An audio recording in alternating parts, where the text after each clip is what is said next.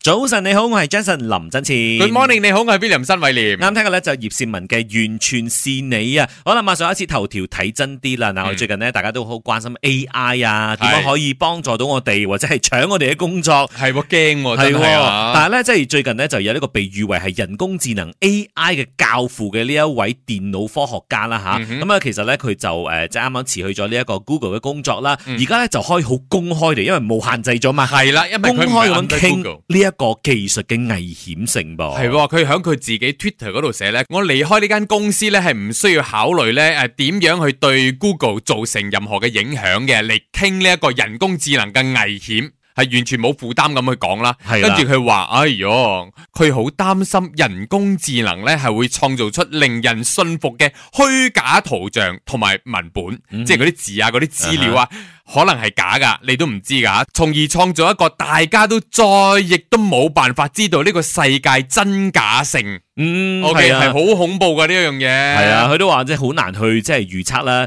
你點樣去去防止啲壞人呢？利用 A I 去做壞事啊？咁係啊，而且咧佢都話到人工智能咧可能會迅速取代一啲工人啦，嗯並且咧學習一啲即係新嘅行為嘅時候咧，成為咗更大嘅一啲危險啊！話我相信佢忍咗好耐噶啦，即係冇佢辦自法己喎係所謂嘅呢個 A I 教父都好啦嗯哼，但係佢因為佢都係一間大公司做嘢啊嘛，嗯哼佢又唔可以講衰佢，係佢梗係又咁唔啦可以即係其實都冇講衰嘅，係佢都係講一啲預測嘅啫嘛，都係一種警示。冇係啊錯，即係我哋簡單啲嚟諗，佢講到可可能未來可能有啲壞人嗯利用呢啲 A I 嚟做壞事啊嘛其。實依家已經有啦，有好多噶啦，我哋再簡單啲入翻嚟馬來西亞啲嘅就係、嗯一般你睇啊網紅，我好中意網紅。其實你有冇真見過嗰個網紅嘅本人先？係佢真實面貌係點樣嘅咧？哦，可能佢已經係即係 AI 捽下捽下呢啲樣，執下呢啲自己執下嗰啲咁嘅嘢，變咗一個你想象出嚟嘅人物啊！能佢已經唔係真實嘅嗰個人啦，但係而家係受到追捧噶嘛呢啲嘢嗯係咪先？咁可能 AI 哦，我喺網上度揾到係咁樣噶，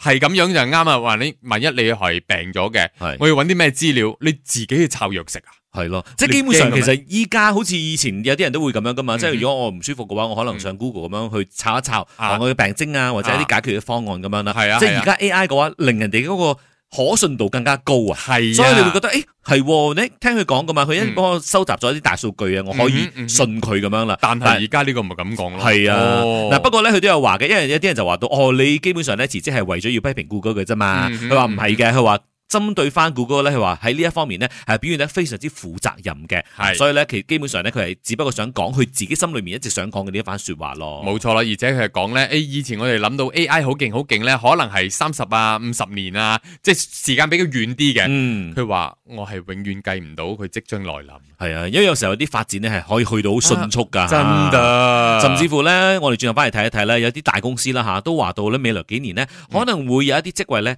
直接就用 AI 去取代噶啦，所以咧佢哋預計咧就會暫停嗯招聘一啲新嘅人員喎。唔需要請人噶啦。係啊佢哋公司 plan 緊用 AI 噶啦轉頭翻嚟睇一睇，守住 Melody。Melody 早晨有意思，啱聽嘅咧就有小虎隊嘅《星光依照燦爛》同埋王力宏嘅《愛的就是你》。早晨你好，我係 Jason 林振前。吓。Good morning，你好，我係 William 新偉廉。好啦，跟住睇一睇啦吓，即係而家咧好多嘅一啲企業咧都喺度諗緊啊，我可以點樣去利用呢個 AI 嘅技術，可以幫助我公司咧，即係甚至乎有啲大公司直接好坦白咁樣講噶，係即係未來幾年咧，可能就會有大概幾千個職位咧可以由呢個 AI 取代嘅，係邊間公司講嘅咧？就係呢個 IBM 講嘅。哇，大佬嚟嘅喎呢係間公啊司，跟住佢話公司預計咧將會暫停招聘人員嘅，所有任何嘅工作人員啦。總言之，佢話喺未來嘅呢個五年裏邊咧，大概有三十 percent 非面對顧客嘅職位咧，就會由人工智能同埋自動化嚟取代嘅。係啊，其實我哋都知道，即係大概係咁樣嘅趨勢咗㗎啦。嗯係啊係啊係啊係啊！ 但係我冇諗到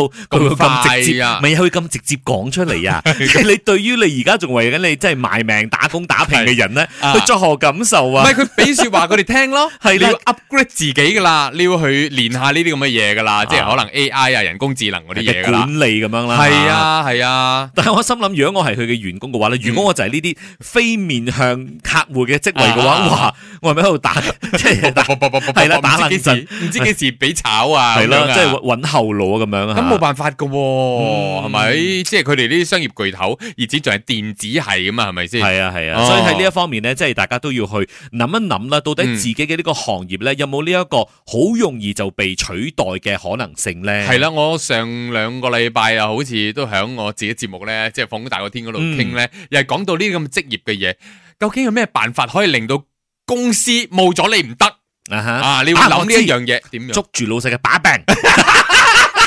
黃腳雞 係啦，窒佢食死貓，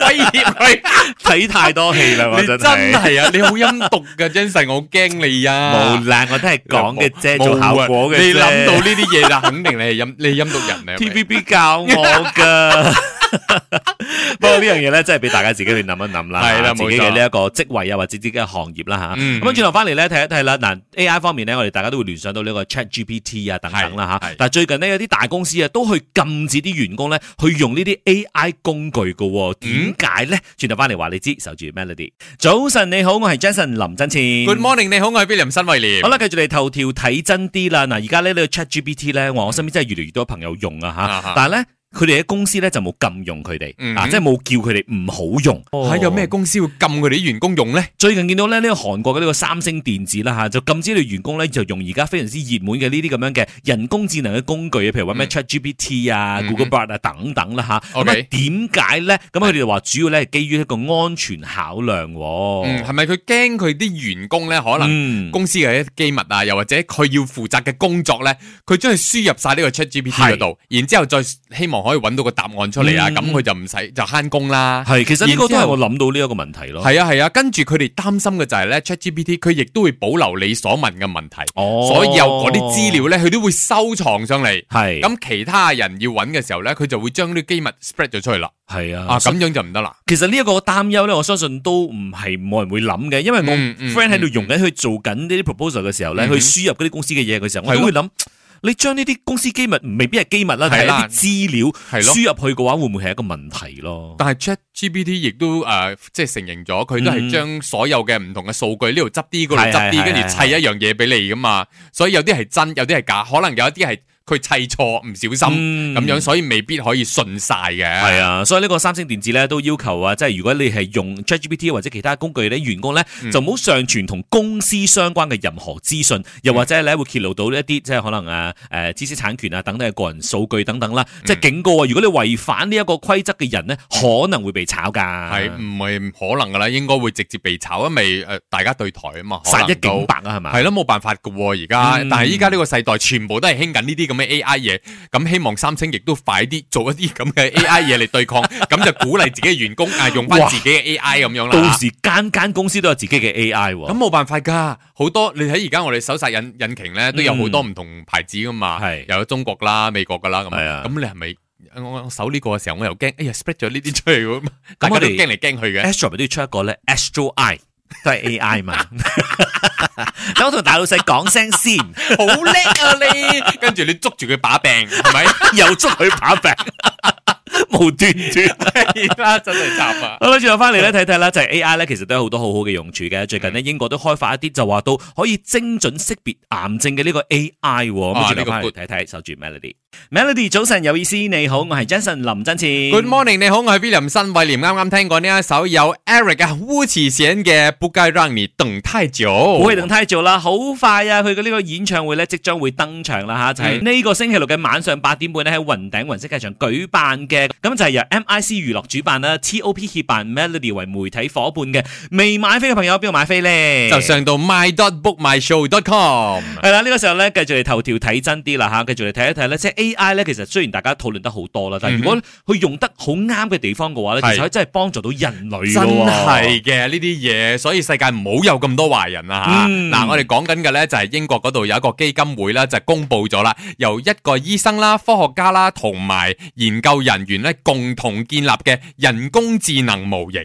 嗯號稱可以準確地識別癌症。哦哇，呢個 very good 啊！係喎，其實呢一個咁樣嘅 AI 嘅模型咧，佢就可以喺呢一個 CT scan 裏面咧，嗯好快速地識別到呢個病人嘅一啲細胞異常生長啊，嗯哼嗯係咪一啲癌病變啊？即係呢個研究更加表明啦嚇，呢一項嘅新技術咧，可以俾嗰啲醫師咧用比依家有嘅方法啦嚇，嗯執行更加有效嘅方式嚟幫助啲病患咧去接受治療嘅喎。同埋都快好多咯，嗯呢啲咁嘅嘢。係啊，所以咧，即係如果你 A.I. 呢個個越嚟越精準啊，越嚟嗯越快嘅話咧，咁、變成以後嗰啲人，我哋成日都講噶嘛，有咩病咧要及早去發現，嗯係啦係啦及早醫治，咁啊啱嗰個治愈率就會高啲啊嗯啱嘛。啦，啱啦，咁希望咧佢可以盡快普及化呢一樣嘢啦，咁可以大家都可以受惠啦。係啦，咁啊唔知道如果有啲咁樣嘅可以識別到癌症嘅 A.I. 嘅話咧，接住落嚟唔同嘅病症係咪都可以好容易咁樣識別出嚟咧？嗱，哇譬如話抑鬱症咁樣啦嗯哼嗯，哼即係抑鬱症咧，講真，你要去診斷出抑鬱症嘅話咧，其實都經過重重嘅一啲即係啊誒 evaluation 咁樣啦係啊嚇係一定要噶。轉頭翻嚟嘅健康星期四咧，我哋就會請教到呢一個精神科醫生嗯講關於抑鬱症嘅，佢都坦白講佢話，其實而家咧都冇一個儀器可以直接偵測出呢個抑鬱症嘅，係好難㗎，啊係你要仲係要去傾，傾。係啦，要嗯傾偈，即係睇下佢嘅反應會係點樣，係醫生去判斷出嚟。係啦，，有啲咩症狀咁樣啦吓，嗯咁啊、同時咧，我哋可能對抑鬱症咧都有一知半解嘅，有邊啲嘅誤區咧，轉頭翻嚟我哋嘅精神科醫生咧都會同你講解一下㗎吓，記得守住 Melody。